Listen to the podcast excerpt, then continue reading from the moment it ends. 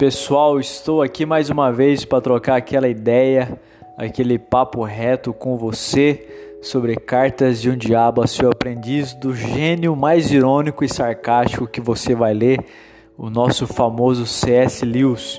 E hoje o nosso tema é o espiritualzinho sem vergonha. Não sei se você já conheceu gente desse tipo. Normalmente ele diz para todo mundo: vamos ganhar a cidade, vamos ganhar o mundo mas ele é um acéfalo espiritual, ele não se preocupa com a própria família dele. É muito bom entender isso daí, porque não adianta a gente ganhar a cidade, o mundo e perder aqueles que moram conosco. Inclusive, o próprio C.S. Lewis já disse: é certificar-se de que ele seja sempre muito espiritual, que ele sempre se preocupe com o estado da alma da mãe dele e nunca com o reumatismo dela. É isso mesmo. Deixa ele dizer que vai ganhar o mundo, mas ele está perdendo a própria alma e está perdendo a preocupação com a sua casa, a sua família é sua prioridade.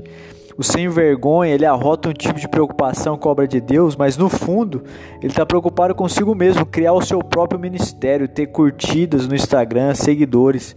O espiritualzinho sem vergonha é capaz de ser duro com a esposa, com a namorada, com a noiva. Quem sabe ele até não bate nelas, ou nos filhos, ou agride verbalmente cada uma delas, sei lá. Mas com certeza ele trata com muita gentileza todos aqueles da igreja, porque ele é um poser cristão, ele é um espiritualzinho sem vergonha. E outra característica dele é sempre estar mergulhado naquelas realidades espirituais profundas. Parece um místico da Idade Média, dizendo que tem uma vida de oração, mas ele é incapaz de lavar louça na sua casa, ele é incapaz de ajudar esposos, ele tem uma leitura bíblica diária, mas ele não ajuda a sua esposa absolutamente nada, é um espiritualzinho sem vergonha. Para ele, orar é mais importante que o trabalho diário na casa dele. Isso não existe. Quando você ajuda a sua esposa, a sua namorada, a sua noiva, você também está fazendo a obra de Deus, porque isso também é algo espiritual. Então não separe a vida espiritual da cotidiana, porque isso fará de você um espiritualzinho sem vergonha ele está negligenciando o óbvio, como disse C.S. Lewis. Ganhe o mundo para Jesus, mas não perca a sua família. Ganhe a sua família e ganhe o mundo. Essa é a coisa correta. A vida desse espiritualzinho sem vergonha às vezes dá nojo na gente. Por quê? Porque as pessoas da igreja o amam, mas a família dele o detesta, o repudia constantemente, porque sabe que ele é um hipócrita. O mundo tá cheio de espiritualzinho sem vergonha, com canal no YouTube, com um monte de Instagram bombando, com postagens poderosas nas redes sociais. E o cara e a mina tá buscando o que? Evidência, autopromoção. Mas você quer saber se ele é de fato um cristão verdadeiro? Pergunte para a mãe dele. Pergunte para a esposa, para a namorada, quem de fato ele é e você vai descobrir que as redes sociais dele, a espiritualidade dele é tudo fachada. Gente sem vergonha tem em todo lugar e não há como a gente fugir disso não. E o pior deles é esse tipo espiritualizado, acéfalo, ridículo e cômico. Não, na verdade, eles são uma diversão para mim, porque eles não são nada daquilo que eles fazem, eles têm uma vida dupla. No domingo ele está adorando a Deus, lá no culto, durante a semana ele está consumindo pornografia, desobedecendo os pais, batendo na mulher, explorando os próprios filhos e ainda se autoproclamando um ser luminoso, como diria Rodolfo Otto, como o ser mais espiritualizado do mundo. Quem vai avisá-lo que esse tipo de vida apenas o leva ao inferno? É uma pergunta que a gente tem que pensar. Quem que vai avisar esse cara? Essa moça?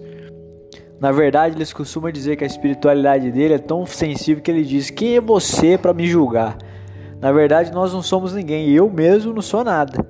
O apóstolo Paulo com certeza foi alguém. E ele mesmo disse: Não vos enganeis. De Deus não se zomba. Pois aquilo que o homem semear, isso também se fará. Então você que está me ouvindo hoje, que é um espiritualzinho sem vergonha, fique muito tranquilo. Eu não posso julgar você. Talvez você não aceite também o meu discernimento, as considerações que eu estou fazendo, mas de Deus você não zomba e um dia você vai ter que prestar contra contra Ele.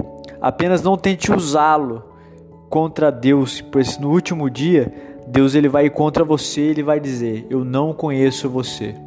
Você diz que me conhece, mas talvez Deus não conheça você. O espiritualzinho inútil, ele não é conhecido por Deus. E eu quero te dar um conselho. Mude de vida logo, antes que seja tarde, o tempo da ceifa chegue para você.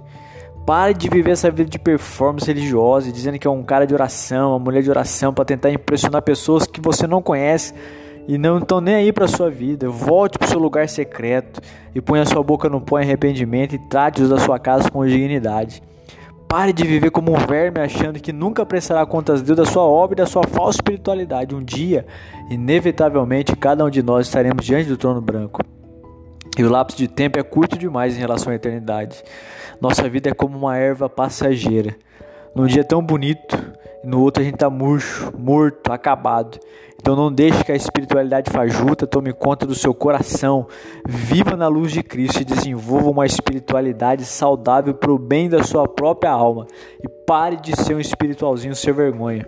Deus abençoe você pela paciência de estarmos juntos nesse podcast, nesse monólogo.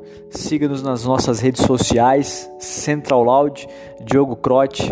Deus abençoe.